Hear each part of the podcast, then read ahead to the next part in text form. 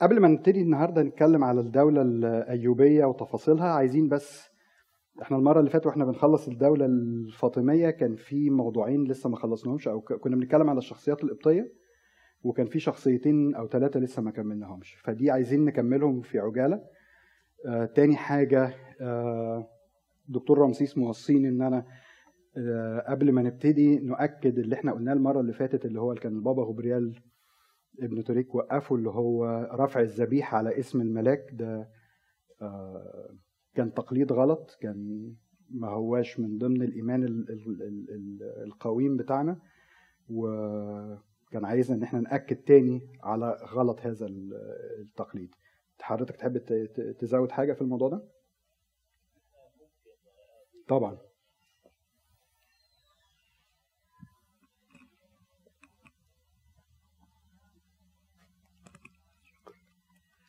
هو لما كان بيتكلم شريف المرة اللي فاتت وقلت له أنا مش فاهم لأنه أنا الحقيقة ما فهمتش وأنا اتناقشت مع شريف في الموضوع ده.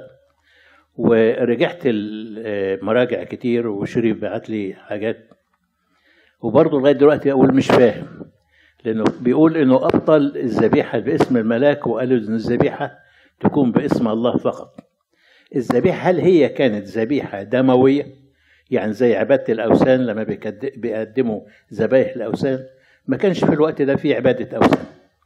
نمرة اتنين لما بيقول إنه الذبيحة تقدم لله بس برضو الذبيحة لا تقدم لله.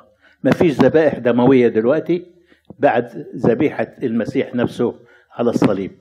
فما زلت لغاية دلوقتي أنا مش فاهم ما هو المقصود بالكلمتين دول. غالبا هو ان هو الذبيحة اللي كانت بترفع في القداس كانت بترفع باسم الملاك.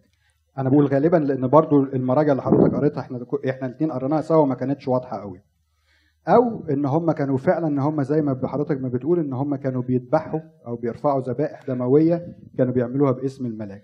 وفي كل الأحوال التقليد ده كان خطأ وبالتالي علشان كده البابا غبريال ابن تريك وقف هذه الممارسة في من ساعتها يعني. الذبيحة استمرتش. لو كانت دموية تتقدم باسم الملاك فدي عبادة أوثان. فده ال- البابا غبريال ابن توريك كان في القرن ال 12 القرن ال 12 ما كانش فيه عبادة أوثان. ونفس كلمة إنها تقدم لله فقط برضه ما فيش ذبيحة دموية بتقدم لله في العهد الذبيحة الجديد. الدموية. لا لا مش الذبيحة الدموية. زي ما هو خلي بال حضرتك إن هو في الوقت ده كان في حاجات كتيرة خطأ. يعني إحنا لما كنا بنتكلم المرة اللي فاتت موضوع السراري كان خطأ وكان لسه مستمر وجا وقفوه. النهارده هنتكلم على بعض ال- الأمور اللي كانت خطأ وكانت مستمدة من المجتمع الإسلامي وبرضه استشرت في المجتمع المصري. فهو في حاجات كانت كتيرة غلط يعني مش مختلفين إنها غلط. وعشان كده حضرتك بتقول إنها غلط وعشان كده البابا غبريال ابن تريك وقفها لأنها كانت ممارسة خاطئة. يعني يعني مش قادر أستوعبها الحقيقة. يعني ما هي مش مستوعبة لأنها آه. خطأ. يعني إحنا مش لا بنختلف إحنا تقدم- مش بنتناقش. لا تقدم لا باسم ملاك ولا باسم الله. 100% في ذبائح صح. دموية إطلاقا. 100% صح. ما إحنا مش مختلفين. إحنا الاثنين يعني إحنا الاثنين بنتكلم على نقطة واحدة متفقين فيها. وهو علشان كده اتوقف هذا ال ال ال ال التقليد ده في الوقت ده عن طريق البابا غبريال في ذبائح ممكن بتتعمل بمناسبة عيد الملاك فرحانين بعيد الملاك دي ما فيهاش مشكلة إطلاقا.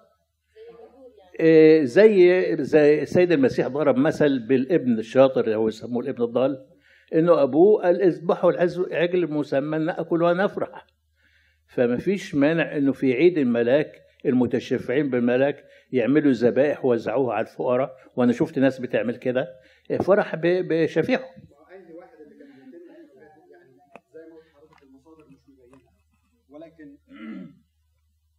سواء ذبيحة دموية سواء ذبيحة بترفع باسم الملاك اللي هو في القداس الاثنين ممارسة كانوا خاطئه وعلشان كده توقفوا. آه، قبل ما نخش في معلش في المبحث بتاعنا بتاع النهارده اللي هو الدولة الأيوبية حن... الأيوبية هنكمل آه، بعض الاراخنه اللي كانوا من الدولة الفاطمية. هنحاول إن إحنا ناخدهم بسرعة شوية. إحنا اتكلمنا فاكرين المرة اللي فاتت اللي هو الرجاء ابن الواضح؟ فاكرينه؟ اللي هو كان الحج رجاء وفي ظرف يوم بقى الشهيد على اسم المسيح. اللي بعد كده كان في واحد اسمه الشهيد مقدم ابن مالك الهاشمي. رغم إن الراجل ده كان في بغداد يعني ما كانش في مصر ولكن القصة بتاعته كانت يعني حبيتها قوي لأن كانت بتحكي لنا وإحنا زمان في في مدارس الأحد. لو حد عارف القصة بتاعته إن هو الراجل ده كان متخصص إن هو يخش في الكنيسة ساعة القداس وي وي وياخد الذبيحة من على المذبح يعني وينكل بيها. لدرجة إن الكهنة في في بغداد كانوا ابتدوا يقللوا من عمل القداس علشان كانوا خايفين على الذبيحة. ففي مرة دخل هو والناس بتوعه علشان برضه يسحب الذبيحة من على المذبح. فربنا كشف عن قلبه وشاف ساعة القسمة إن أبونا في طفل صغير جميل الشكل في الصينية وأبونا عمال يقطع منه والدم عمال يسيل. هو الوحيد اللي شاف المنظر ده فبيقول اللي جنب اللي حواليه الراجل ده بيعمل إيه؟ أنتوا شايفين الراجل ده بيعمل إيه؟ فقالوا له آه بيقسم الفطيرة اللي في إيده. فقال لهم أنتوا مش شايفين في طفل موجود في الم... على الصينية؟ فقالوا لا إحنا مش شايفين حاجة. المهم يعني هي ده اللي حصل وبعد كده راح لأبونا وشرح وطلب منه إنه يشرح له إيه العقيدة وشرح له العقيدة وتحول واستشهد بعد كده. آه بعد كده القديس مارجرجس المزاحم وأظن إحنا اسم مألوف جدا عندنا في المجتمع المصري. القديس مارجرجس قعد 12 سنة في الإسلام. آه أبوه كان مسلم أمه كانت مسيحية. آه بس مامته هي بتروح الكنيسة كانت بترجع بالقربانة فما كان بيدوقها كان بيجد طعمها رائع في بقه. ومرة خدته أو مرة ابتدت خدته وبعد كده ابتدى ينتظم شوية أو يروح كذا مرة. فاتسحر من اللي شافه في الكنيسة حاجة لمست قلبه كان منبهر. آه وبعد كده دخل المسيحية. الراجل ده آه راح بعد كده بلد اسمها بساط النصارى في طلخة. اتجوز بنت الكاهن بتاعت الكنيسة ومن ساعتها ما شافش يوم راح. كل ما يروح حتة يكتشفوا قصته إن هو ارتد يبتدوا يعذبوه يبهدلوه يروح سايب البلد دي ويروح حتة تانية ما, بي ما يقعدش كام أسبوع وبعد كده يرجعوا يكتشفوا ويبهدلوه مش عارف إيه. الراجل ده وهو كان مرة كانوا رموه في السجن فكان الناس بتتبارك إن هم يروحوا يجيبوا حتت قماش ياخدوا الدم اللي عليه بتشفي أمراض عندهم. مراته لما عرفت الموضوع ده اتضايقت جدا منه وقالت له ده ممكن ده يعني يكون مجد باطل ويكون مش مش مش كويس عشان ابديتك فبطل الموضوع ده بس كانت لطيفة إن مراته هي اللي بت بتقوم طريقه المهم كل ما يروح حتة يكتشفوه ويعذبوه إلى أن استشهد. آخر واحد القديس بفام بن بقورة الصواف ده كان مسيحي وارتد عن المسيحية ودخل الإسلام. بعد كده أبوه وام كل أسرته قطعوه لغاية أما راح يعني حس بالندم ف قالوا له راح دير أبو مقار علشان يستخبى هناك. فهو قال في نفسه أنا مش هنكر المسيح في العلن وبعد كده أرجع له في الخفاء وأستخبى. فرجع تاني وشهد للمسيح في قاهرة المعز. فأمره طبعا إن هو يقطع رقبته. فواحد صاحب والده كان يبدو إن هو من أعيان البلد فقال له أحسن حاجة مش هتخرج ابنك من المشكلة والورطة اللي هو فيها دي غير إن هو ما يقف قدام القاضي يدعي الجنون. ويعني يقول إن هو ده مش عقله مش هو ده اللي هو عايز يقوله ولكن اتجننت في دماغي.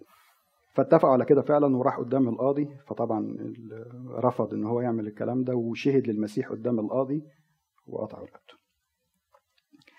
ده بسرعة كده الحتتين اللي كنا عايزين نخلصهم قبل ما نخش على موضوع النهاردة. نخش النهاردة على نخش في مبحثنا بتاع الدولة الأيوبية. أنا بعتذر التاريخ غلط أنا كنت متخيل إن المحاضرة الأسبوع اللي فات يعني مؤخرا اكتشفت إنها النهاردة. طيب. خلصنا فترة الخلافة غطينا الطولونية الإخشيدية الفاطمية خدناها على مرتين الأيوبية غالبا هنقدر نخلصها نغطيها النهاردة. آه بعد كده المملوكية هناخدها على مرتين البحرية والبرجية. فإحنا دلوقتي في سنة 1171 الحروب الصليبية.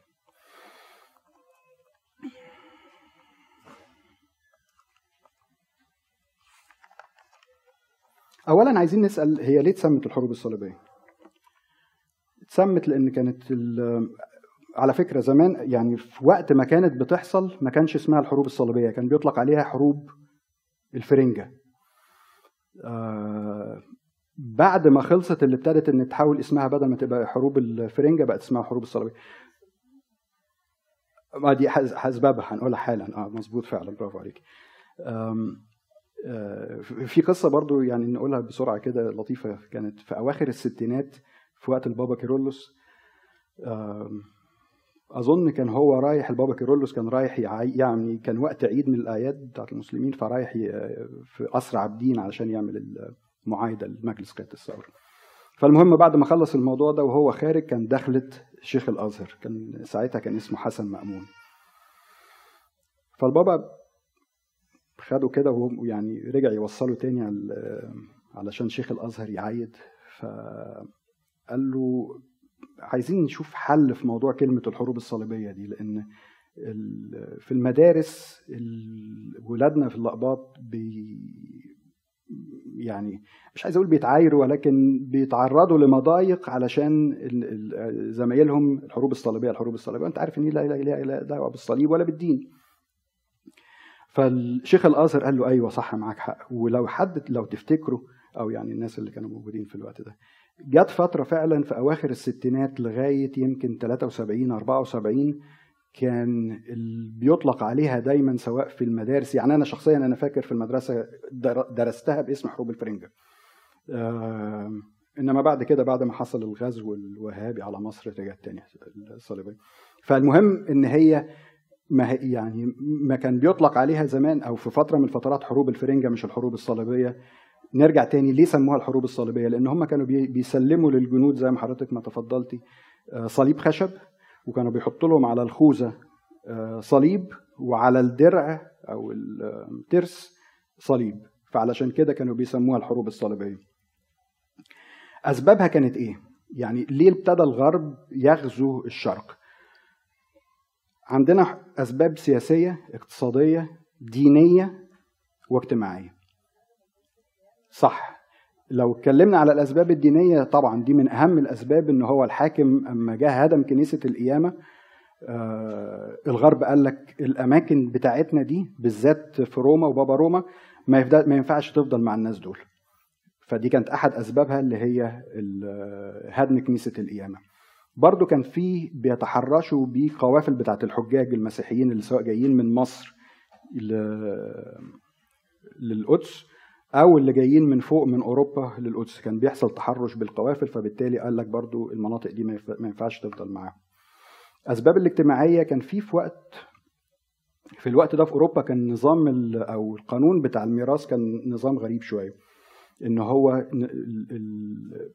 الابن الأكبر هو اللي بيورث كل الأراضي. يعني لو الأب مات وعنده مثلا أربع ولاد الأرض ما بتتقسمش على الأربع ولاد. الأرض بتروح بس للابن الأكبر. فبقية الأولاد ما كانوش بياخدوا أرض. فدي كانت أحد الأسباب إن هم كانوا عايزين يطلعوا ناحية المشرق ناحية ال- القدس علشان الأراضي كتيرة فيبتدي يتملكوا أراضي آه، في المنطقة دي. من ضمن الأسباب إن هم كانوا عايزين يستولوا على الخيرات بتاعه الشرق. آم، الأسباب السياسية إنه الدولة الإسلامية كانت عمالة تكبر والمشكلة إن هو كانوا خلاص وصلوا عندهم في أوروبا. يعني الأندلس كانت معاهم. فهم خلاص يعني ده من من من إسبانيا ل ل ل لإيطاليا فركة كعب. فهم كانوا خلاص وصلوا لهم. فقال لك لو إحنا ما كملناش الدولة دي هتستمر إنها هتكبر وبالتالي إحنا مش يعني ممكن جدا إن هم يستولوا على أوروبا كلها فعلشان كده دي أحد الأسباب إن هم ابتدوا يعملوا الحروب دي علشان يوقفوهم عند حدهم من ضمن الأسباب السياسية كمان إن هو كان في السلاجقة الأتراك كانوا موجودين في تركيا في القسطنطينية فدول كانوا برضو عمالين يكبروا فكان لازم إن هم يحطوا حد. لامتدادهم.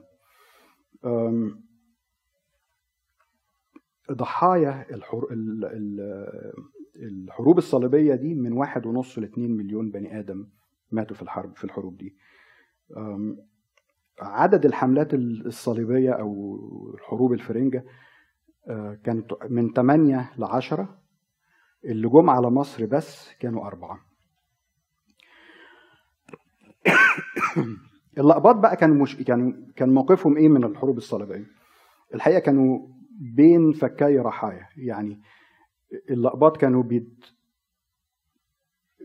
بيضطهدوا من المسلمين في مصر على حس الحروب الصليبية لأن هم كانوا المسلمين بيقول لك دول من دينكم وجايين بيهجموا على بلادنا. فكانوا بي بي بيتم اضطهادهم. فأنت تتوقع إن هو لو ما يجوا الصليبيين إن هم هيعاملوا المصريين الأقباط بصفة مختلفة. ده ما كانش بيحصل. أما كانوا بيخشوا ما كانوش بيعرفوا يفرقوا ما بين مسيحي ومسلم وما كانوا بيحصل مجازر كان بتحصل مجازر على الكل. فالأقباط اضطهدوا من الطرف ده ومن الطرف ده. فطبعا الفترة دي كانت بالنسبة لهم كانت فترة ما هياش ما كانش سهلة.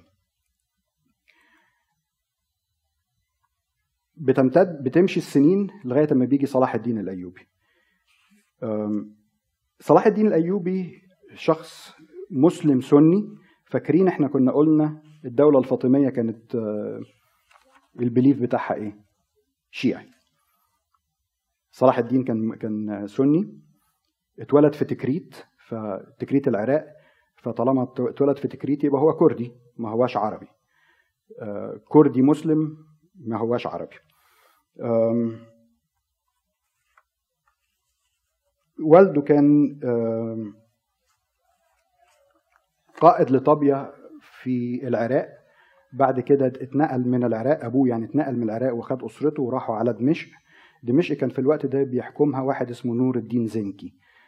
نور الدين ف صلاح الدين اتربى في البلاط بتاع نور الدين زنكي. كان شخص مثقف جدا وكان متدين جدا. درس الشريعة درس العلم درس الفلك درس الرياضيات درس حاجات كتيرة جدا. وبعد كده أصبح من القواد العسكريين. نقطة التحول اللي هتحصل بقى إن في مصر كان الخليفة في الوقت ده كان اسمه الخليفة العاضد. الخليفة في الوقت ده ما كانش لهم أي دور في الحكم إنما اللي بيحكم كان الوزير. فالوزير في الوقت ده كان اسمه شاور. حصل مؤامرة على شاور فاستنجد بنور الدين زنكي فين؟ في سوريا. فنور الدين زنكي بعت جيش بيرأسه عم صلاح الدين الأيوبي كان اسمه نور كان اسمه أسد الدين شيركو وصلاح الدين. ودي كانت أول مرة صلاح الدين بينزل مصر. نزلوا قضوا على التمرد. ورجعوا شاور ده بقى هو اللي مسك الوزير. وفضلوا في مصر. ما خرجوش بس بره مصر وابتدى نجمهم يسطع ابتدى الناس تحبهم الناس تت... لسه لغاية دلوقتي ما تكونتش. بس إحنا بنقول إيه؟ ان كان في الدولة الفاطمية وفي الدولة الزنكية اللي هو نور الدين زنكي. فبمعنى كده ان إحنا نفهم ان سوريا ومصر ما ما بقوش في حتة واحدة. صح؟ وهو ده كان سبب في إيه؟ إن الحروب الصليبية عرفت تخش. فاكرين إحنا تملي بنقول مصر أمنها بيبتدي من سوريا وسوريا أمنها بيبتدي من مصر. انفصلوا دول دخلت الحروب الصليبية أو دخلت الغزوات الصليبية. المهم فاستمر صلاح الدين وعمه اللي هو أسد الدين شيركو ده بعد ما رجعوا الراجل الراجل غدر بيهم وراح استنجد بالصليبيين علشان يطلعهم. المهم عك والمواضيع اللي أنتوا عارفينها دي.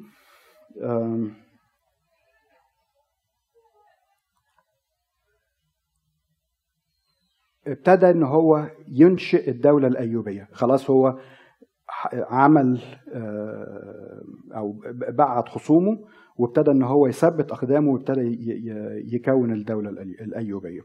في الوقت ده كان الخليفة اللي هو موجود بتاع الدولة الفاطمية كان في أضعف حالاته. بعد ما كان اتربى صلاح الدين الأيوبي بعد ما كان اتربى زي ما قلنا في بلاط نور الدين زنكي قلب على نور الدين زنكي وقتل ولاده وبهدلهم لدرجة إن هم كانوا عايزين يجوزوه أخته أختهم علشان يرحمهم من من اللي هو كان موريه لهم دول. صلاح الدين الأيوبي على فكرة شخصية جدلية جدا. مع أنا مش عارف لو كنتم متابعين ولا لأ صلاح الدين الايوبي الأيوبي ما بين اليوسف واليوسف ما بين يوسف شاهين اللي عمل فيلم الناصر صلاح الدين أكيد مفيش حد ما شافوش وما بين آه، يوسف زيدان اللي هو ابتدى. أنا آسف إن هو بالكلمة بس هو دي كلمته قال إن صلاح الدين الأيوبي ايوبي أحقر شخصية في التاريخ انهينا الصح هل إن هو بطل فعلا زي ما صوره يوسف شاهين ولا إن هو شخصية بهذه الحقارة زي ما قال عليها يوسف زيدان؟ أعتقد إن هو وقع في النص. يعني ما هواش بهذه الحقارة بس بكل تأكيد الفيلم اللي هو اتعمل ده بكل تأكيد ده فيلم مغلوط. خلوا بالكم الفيلم ده اتعمل سنة 63 في 63 كان آه النظام في مصر محتاج يدي حاجة ملهمة للناس. القدس كانوا بيحاولوا يرجعوها آه، فمحتاجين بطل أسطوري يقدموه للناس. فبكل تأكيد الكلام اللي اللي طلع في الفيلم ما هواش كلام مظبوط. مثلا صلاح الدين الأيوبي أما بنى الدولة الأيوبية كان في القصر الكبير اللي هو كان قاعد فيه الخليفة. كان في مكتبة كبيرة جدا.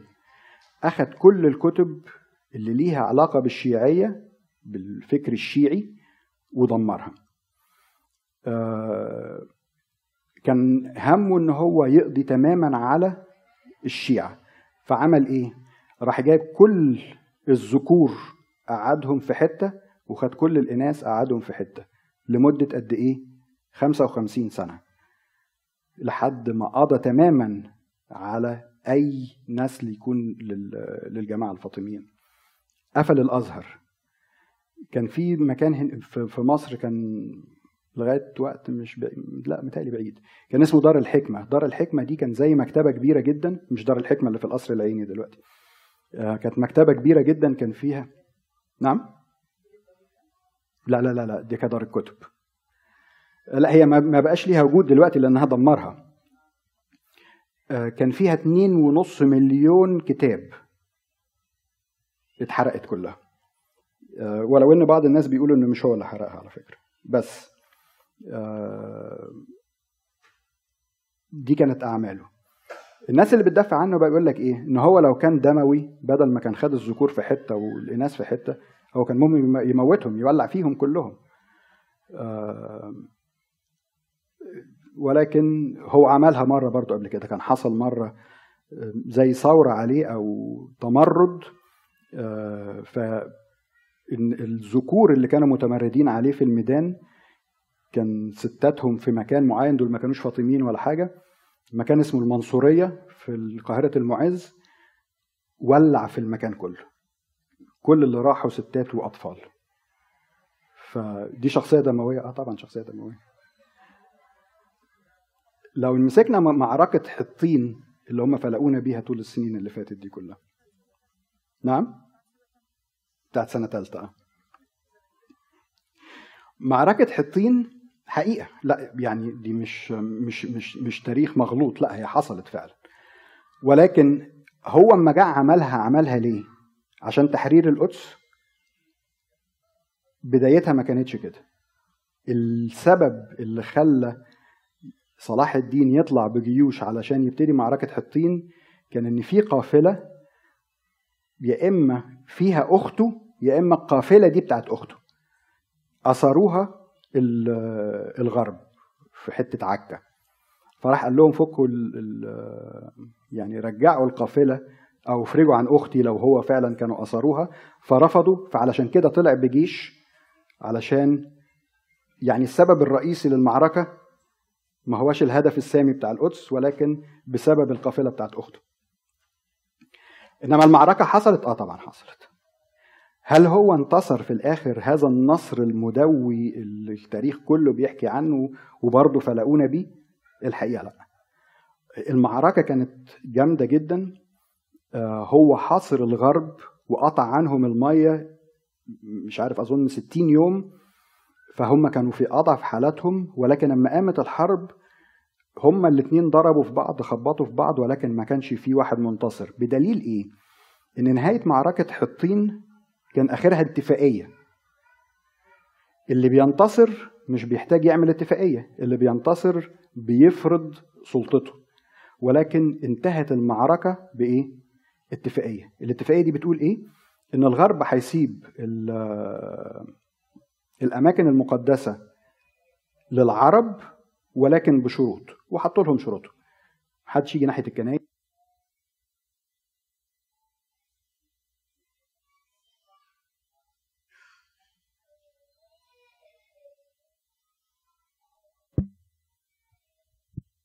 محدش يقرب من المسيحيين اللي موجودين في القدس. محدش يحتك بيهم. ومعاهدة طويلة ولكن اللي يهمنا فيها هم الحتتين دول.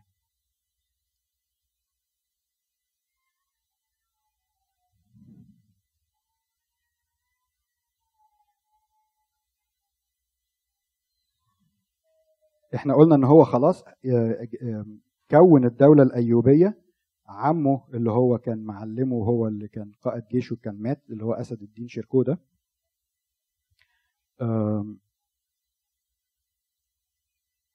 ولكن كان لغاية دلوقتي حتى بعد ما كون الدولة الأيوبية كان لازال الدعاء على المنابر للخليفة العاضد اللي هو بتاع الدولة الفاطمية. موقفه كانت إيه من المسيحيين؟ الراجل ده على فكرة حصل في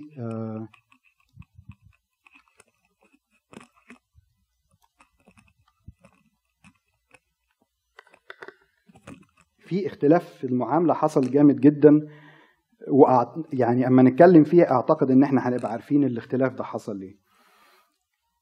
يعني أول لما دخل وأول لما كون الدولة الأيوبية وحتى قبل ما يكون الدولة الأيوبية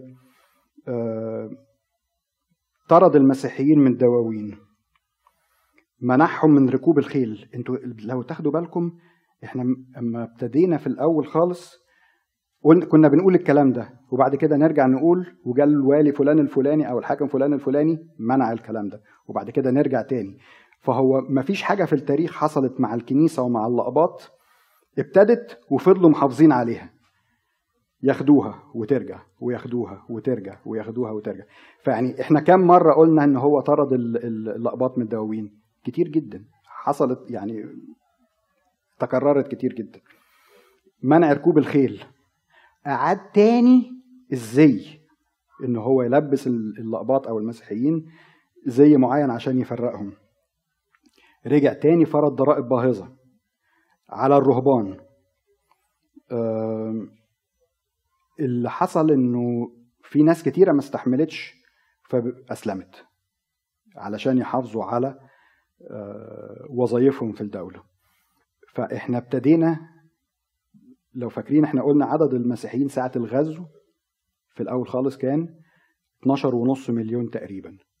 وكل شوية عمالين نقول أسلم جزء أسلم جزء أسلم جزء. قتلوا لغاية أما هنوصل لعدد أقل من كده بكتير جدا. من الحاجات اللي عملها إن هو هدم كنيسة ماري مرقص اللي في اسكندرية. كنيسة ماري مرقص دي لو تفتكروا اللي قلنا اللي كان فيها جسد ماري مرقص وراسه اللي هو كان اللي بناها كان عمرو بن العاص ساعة الموقف أما حد المركب والمركب ما رضتش تمشي وما إلى ذلك.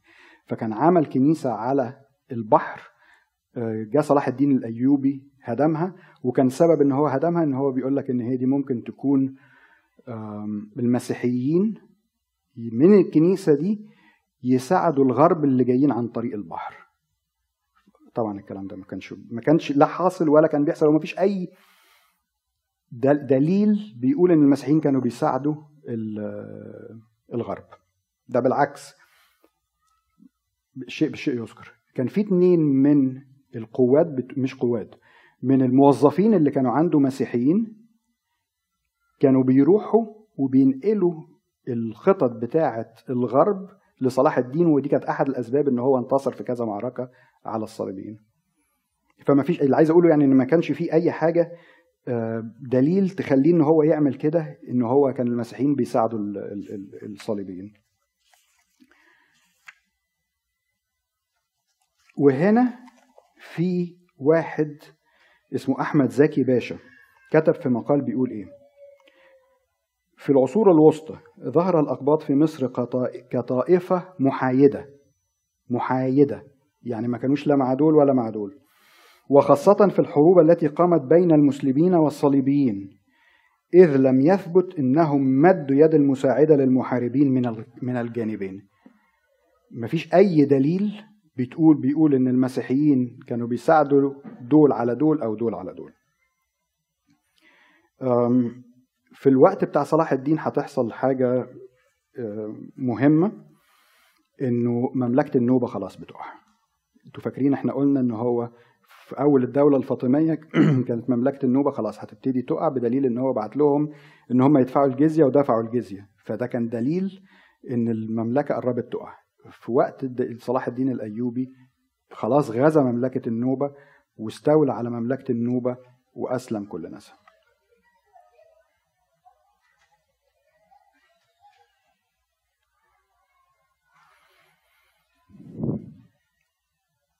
إحنا اتكلمنا على صلاح الدين الأيوبي وكان بنقول إن قد كده كان صعب مع المسيحيين مش كده؟ بعد معركة حطين كأنه أصبح شخص مختلف. واحد غير دول خالص. نعم؟ زي الحاكم بأمر الله. أهم حاجة عملها إيه؟ السؤال اللي كانت وزعته علينا جاكلين. دير السلطان. دير السلطان هو الدير الوحيد القبطي اللي مش على اسم قديس. اللي حصل إن هو بعد الحروب وشاف موقف اللقبة. وعلى فكرة دير السلطان صلاح الدين ما اداهوش للمسيحيين. دير السلطان صلاح الدين اداه لمين؟ للكنيسة القبطية. يعني ما ادوش للكاثوليك اللي كانوا موجودين ما ادوش لل... لل... للأحباش ما ادوش لل... ده اداه لبابا الأقباط الأرثوذكس اللي كانوا موجودين في مصر. أم... بعد كده رجع كتير جدا من الناس اللي كان طردهم من كام سنة رجعهم تاني لوظائفهم سكرتيره الشخصي سكرتير صلاح الدين الأيوبي الشخصي كان مسيحي وكان اسمه ابن شرقي. لغاية دلوقتي برضه إحنا مش عارفين. أما كان هو صعب كان هو صعب ليه؟ هل لأن هو كان شخص متعصب ولا كان في موقف سياسي بيفرض عليه إن هو يكون كده؟ محدش عارف. بعد ما انتصر في معركة حط أو بعد ما اتفاقية حطين وبعد ما الغرب ساب البلد عامل المسيحيين العرب مختلف تماما عن المسيحيين اللي كانوا موجودين اللي هم كانوا جايين من الغرب. يعني اللي كانوا جايين من الغرب استولى على أموالهم استولى على بيوتهم إنما المسيحيين الشرقيين كل اللي عملوا إن هو ساب لهم كل حاجة كل اللي عمله إن هو فرض عليهم الجزية زيهم زي المسيحيين بتوع مصر.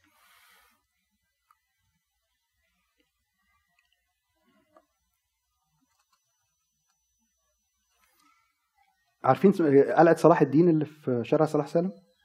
عارفينها؟ الاثنين اللي بنوها مسيحيين. واحد اسمه أبو منصور وأبو مشكور. يبقى إحنا لغاية دلوقتي في الكام مرة اللي إحنا اتكلمنا فيهم دول كام حاجة من الحاجات الإسلامية أو الحاجات ورافر يعني بناها مسيحيين؟ جامع ابن طولون فاكرين إيه التانية اللي قلناها المرة اللي فاتت. البوابات الجديدة اللي حوالين قاهرة المعز وادي تالت حاجة قلعة صلاح الدين.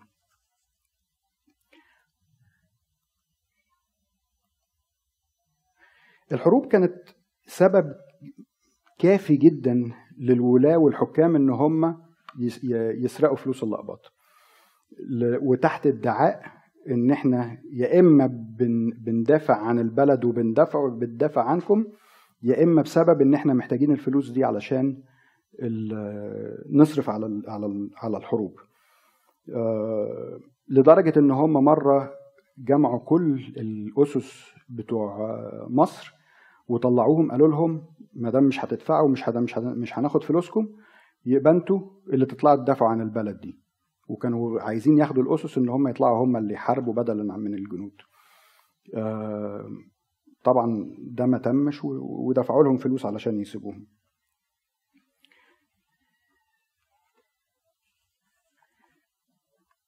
ال- المعركة بتاعت فاكرين في التاريخ برضو أما أسروا الملك لويس في المنصورة؟ يعني موضوع كلنا عارفينه. كان في حملة صليبية نازلة على مصر كانت هترسي في دمياط. المسلمين لما طلعوا على دمياط علشان يستعدوا للحرب دي قتلوا كل مش بعض كل المسيحيين اللي كانوا موجودين في دمياط. لدرجة إن هم إن الصليبيين لما دخلوا لقوا المدينة خاوية أو علشان أكون أكثر دقة برضو ما عدا 10000 ال 10000 دول آه، استنجدوا بملك النوبة وآسف ملك الحبشة آه، واستضافهم عنده. إنما غير كده قضوا على كل الأنفس القبطية اللي موجودة في دمياط. دخلوا دخلوا الصليبيين آه، لقوا المدينة خاوية تماما آه، وكانوا المسلمين هزموهم هزيمة كانت نكراء. يعني قضوا عليهم قضوا على الحروب على الجيوش الصليبية تماما وأسروا الملك لويس في المنصورة. آم، وأسروا آلاف الجنود وعرضوا عليهم أحد حاجتين يا إما الدخول الإسلام أو القتل فدخلوا في الإسلام حد هنا من المنصورة؟ تقريبا أيوه مش بتجدي في المنصورة إن في ناس كتير ملامحهم غربية ده ليه؟ هي دي أساسها هي دي أساسها إن هم لما دخلوا ال- ال- الجنود الآلاف دول استوطنوا في المنصورة وكملوا. وجيل مع جيل مع جيل زي ما حضرتك ما بتقولي إن عمل ال- الشكل الغربي آه، يجي بعد آه، صلاح الدين أخوه اللي هو الملك الأيوبي والحقيقة التاريخ ذكر عن الملك الأيوبي ده كل خير يعني كان شخص اولا متسامح جدا من القلائل جدا اللي كانوا بيسمحوا بالارتداد. يعني إحنا آخر واحد سمعنا إن هو بيسمح بالارتداد الارتداد إن هو واحد يكون مسلم يبقى مسيحي. آخر واحد سمعنا عنه كان ابن آه، المعز اللي هو العزيز. الع- وكان سبب إن هو كان متجوز واحدة مسيحية. فعشان كده كان بيسمح بالارتداد. هنا تاني مرة نسمع عن إن هو بيس يعني وا- واحد بيسمح بالارتداد هو الملك الأيوبي.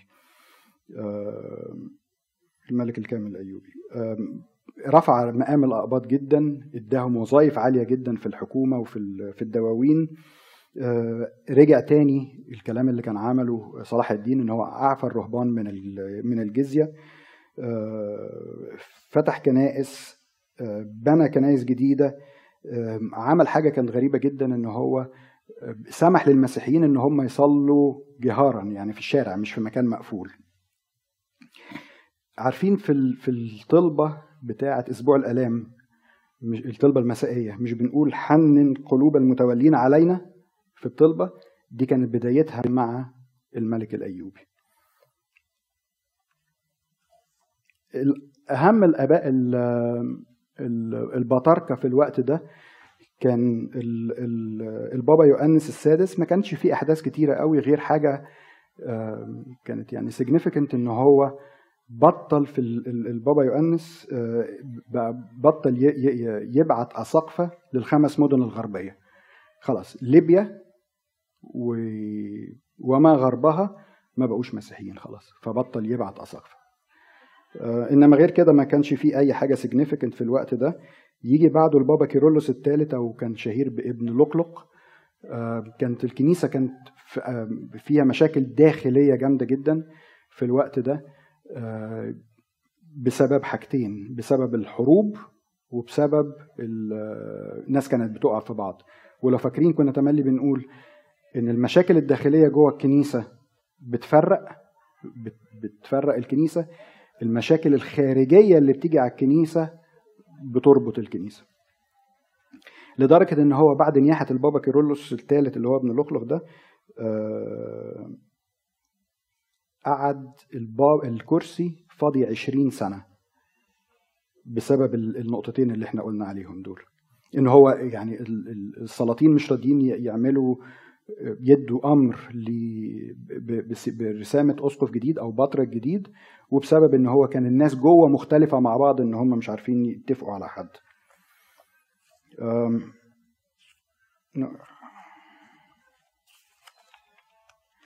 أهم أو مش أهم من بعض المشاهير اللي كتبت عليهم الكتب اللقبات في الوقت ده كان واحد اسمه الشيخ الرئيس صفي الدولة ابن أبي المعالي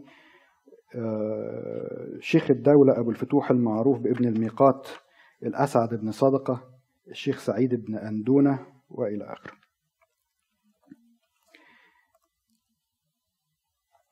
أهم المحن اللي تعرضت ليها الكنيسة في الوقت ده. إحنا تملي كنا بنقول على محنة اللغة القبطية. بتطلع وبتنزل وبتطلع وبتنزل. أو الحقيقة ما كانتش بتطلع. كان بتنزل بتنزل بتنزل بتنزل ما كانتش بتطلع. لغاية الفترة دي دي كانت من أكبر المحن اللي حصلت للغة القبطية وتقريبا في الفترة دي اللي هي الألف ومتينات كانت خلاص اللغة القبطية كانت بت- بتنتهي. أنتوا عارفين اللغة القبطية هي كانت اللغة الدارجة المصرية يعني اللي هي ال- ال- ال- لغة الفراعنة آم، اللي هم كانوا بيتحدثوها هي أصبحت ال- اللغة دي اللي هي اللغة الدارجة كانوا بيسموها اللغة الديموتيقية هي أصبحت اللغة القبطية. أما جم يكتبوها حبوا يكتبوها بحروف يونانية. فراحوا جايبين سبع آه، حروف زيادة وحطوها علشان يعرفوا يكتبوا اللغة القبطية. أم، في الوقت ده أعلن رسمي إن اللغة العربية هي خلاص هي اللغة العربية الرسمية هي اللغة الرسمية للبلد.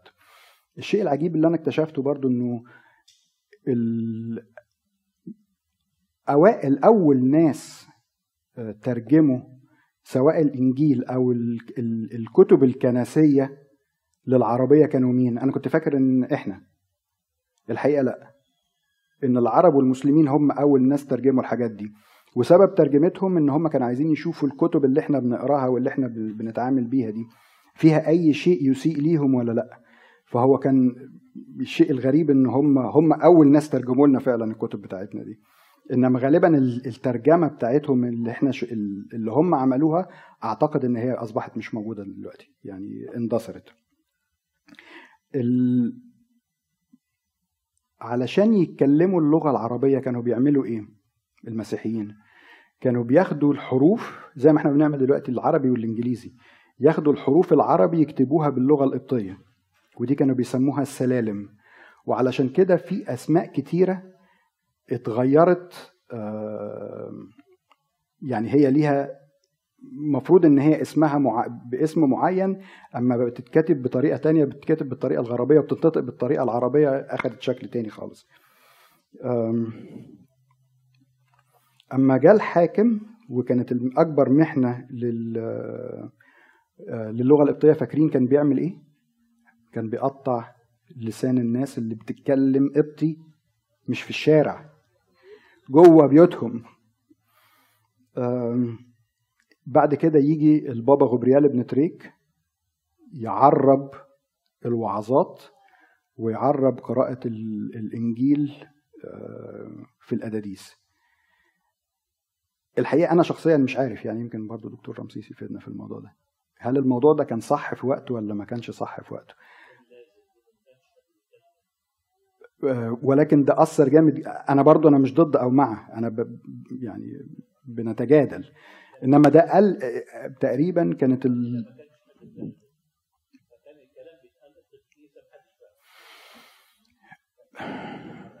ال... لا هو يعني اللي قريته قد يكون صح أو غلط إن هو كانت لسه في آثار وبقايا للغة القبطية. ال- الموضوع اللي عمله اللي هو عرب ال- الأناجيل والوعظات دي كانت آخر مسمار في نعش اللغة القبطية لأن بعد كده خلاص انتهت. لا حسب ما أنا قريت إنه القبط اللغة القبطية ابتدت تندثر بأيام الحاكم. حاكم بأمر الله. وبعد كده ابتدت منع كلامها فبالتالي ابتدت ما حدش يتكلم. فمن جيل لجيل اندثرت تماما. في عهد في القرن ال 12 في عهد بابا غبريال ابن توريك كان ما فيش حد تقريبا بيعرف آه، قبطي. وكان كل القداسات والعظات بتتقال بالقبطي ما حدش فاهم. فراح اضطر إن هو يعربها عشان الناس تبقى عارفة. ما هو آه أوكي ما هو هل الاضطرار يعني الاضطرار ده جه في غير صالح اللغة القبطيه؟ لا مش في غير صالح اللغة القبطيه لأنه أنهاها. لا مش هو أنهاها هي الأمر الواقع. يعني زي لما نرجع دلوقتي إحنا نقول إنه اللغة القبطيه لما نقولها كتير في القداس محدش فاهم. والألحان محدش فاهم. إيه، نقول ما إحنا ندي دروس آه، للغة القبطيه أنا في رأيي إنه دروس اللغة القبطيه زي اللي بيعمل تنفس صناعي الواحد مات.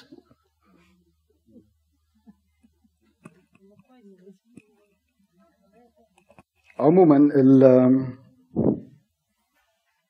أنا زي ما بقول أنا مش ضد أو مع يعني ممكن جدا إن هو يكون زي ما الدكتور رمسيس قال إن هو كان لازم يعمل كده وإلا الناس هتبقى داخلة القداس بتحضر وبتسمع حاجة مش سامعاها ولا فاهماها.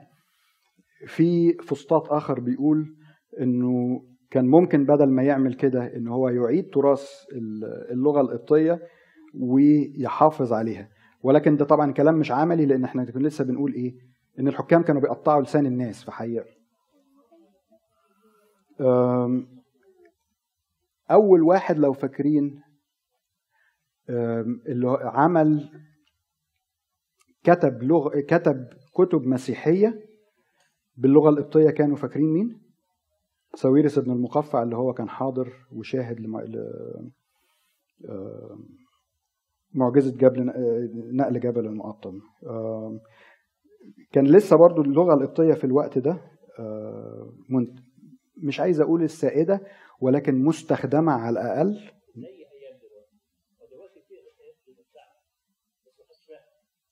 لا لا ده لسه كنت هقول لحضرتك انه هو كان في الوقت ده كان لسه في قرى في الصعيد نائية في الصعيد وبحري كانوا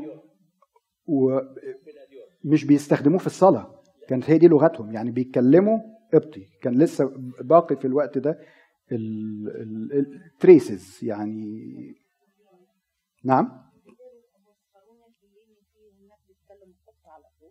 لغة التخاطب قبطي آه, آه.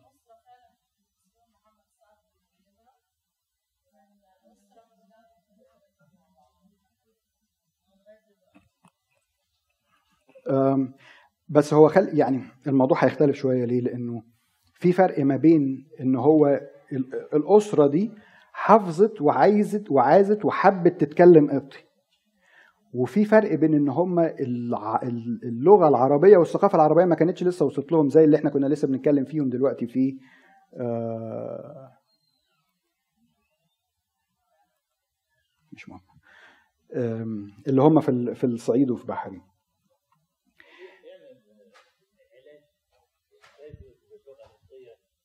كنوع من التراث يعني. وكان في عيلة في شبرا لغاية من مدة قريبة كلهم يتكلموا قبطي حتى في البيت مع بعض. آه. اللي هو منهم آه دكتور ماهر اللي هو أبونا شنودة في روشستر دلوقتي. أوكي. أنا أعرف برضو كان في عيلة كانوا زمان في الكنيسة عندنا في أرض الجولف أبونا بيقول لغاية يعني كانوا هم كأسرة بيتكلموا مع بعض باللغة القبطية. ولكن تاني دول بيعيدوا تراث.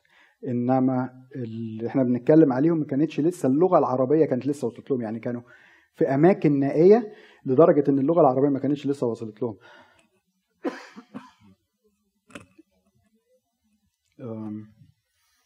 بس يعني هو ممكن يكون الموضوع مش موضوعنا دلوقتي بس الشيء بالشيء يذكر برضو. في شعوب وأعراق كانوا أشطر مننا جدا في الحفاظ على تراثهم. وعلى لغتهم الأرمن؟ ما يقدرش نقول أشطر. نعم. ظروف مختلفة. ظروف مختلفة. الحقيقة شافوا يعني قد اللي إحنا شفناه برضو مش لا يعني اللي اتعمل في في الاباط من الحكام المسلمين كافي جدا بإن هو يزيل أي لغة. واللي حصل في الأرمن؟ لكن الشعوب الثاني لا ما حصلش. دي مذبحة ليهم حاجة سياسية. لكن ما تمنعتش لغتهم.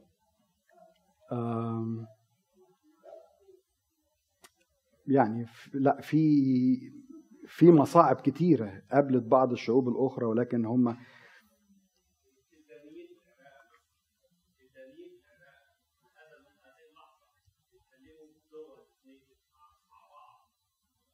Okay.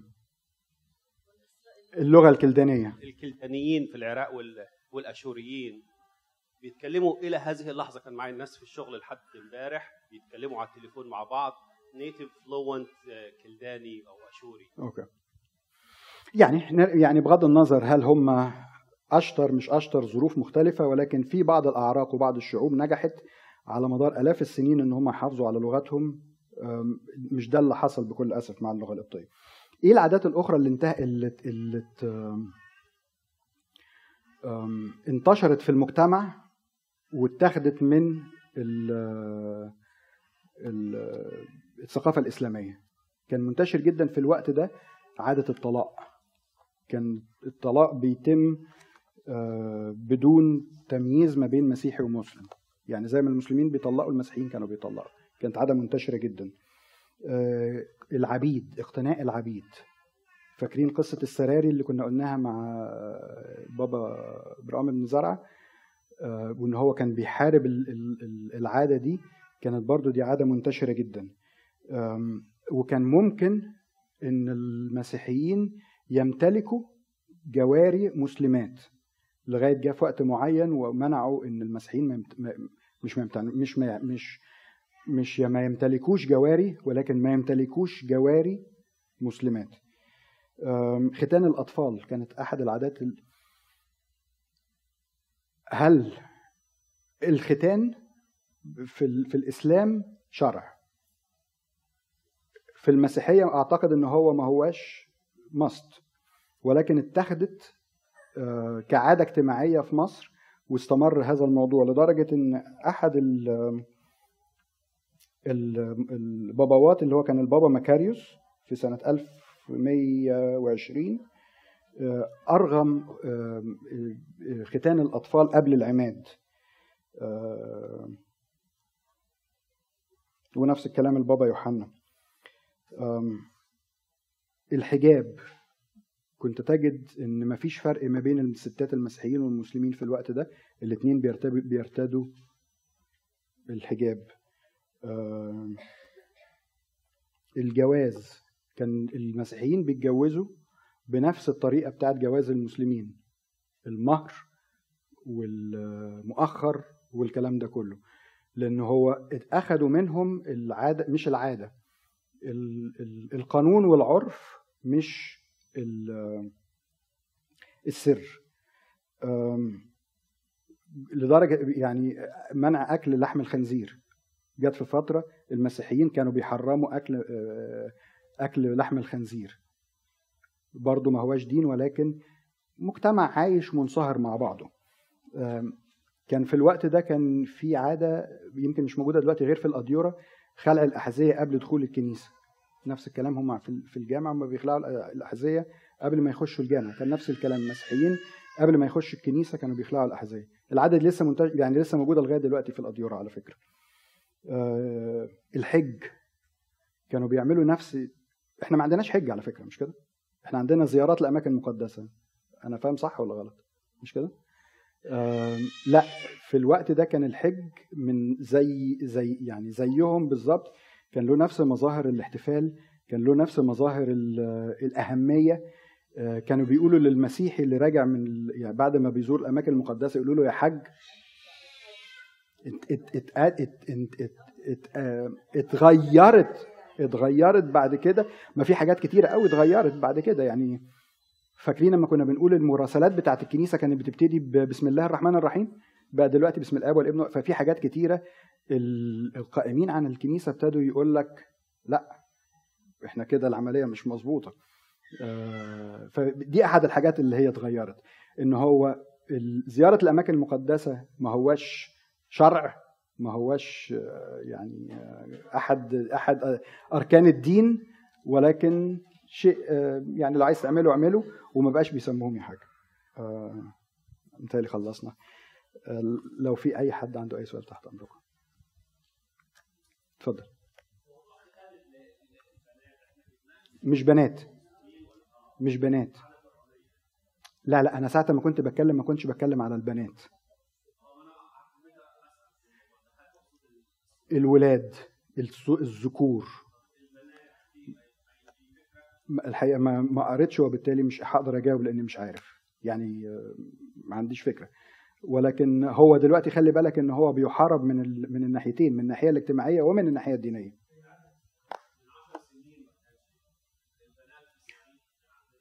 آه لا لا ما أنا بقول لحضرتك هو دلوقتي مؤخرا اللي هو ابتدى يحارب دينيا واجتماعيا.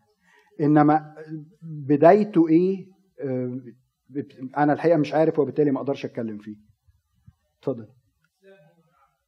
ما أعرفش. يعني مش عارف. المرة الجاية إن شاء الله هنبتدي نخش في الدولة المملوكية وهنحاول برضو إن إحنا ناخ- ناخدها على مرتين.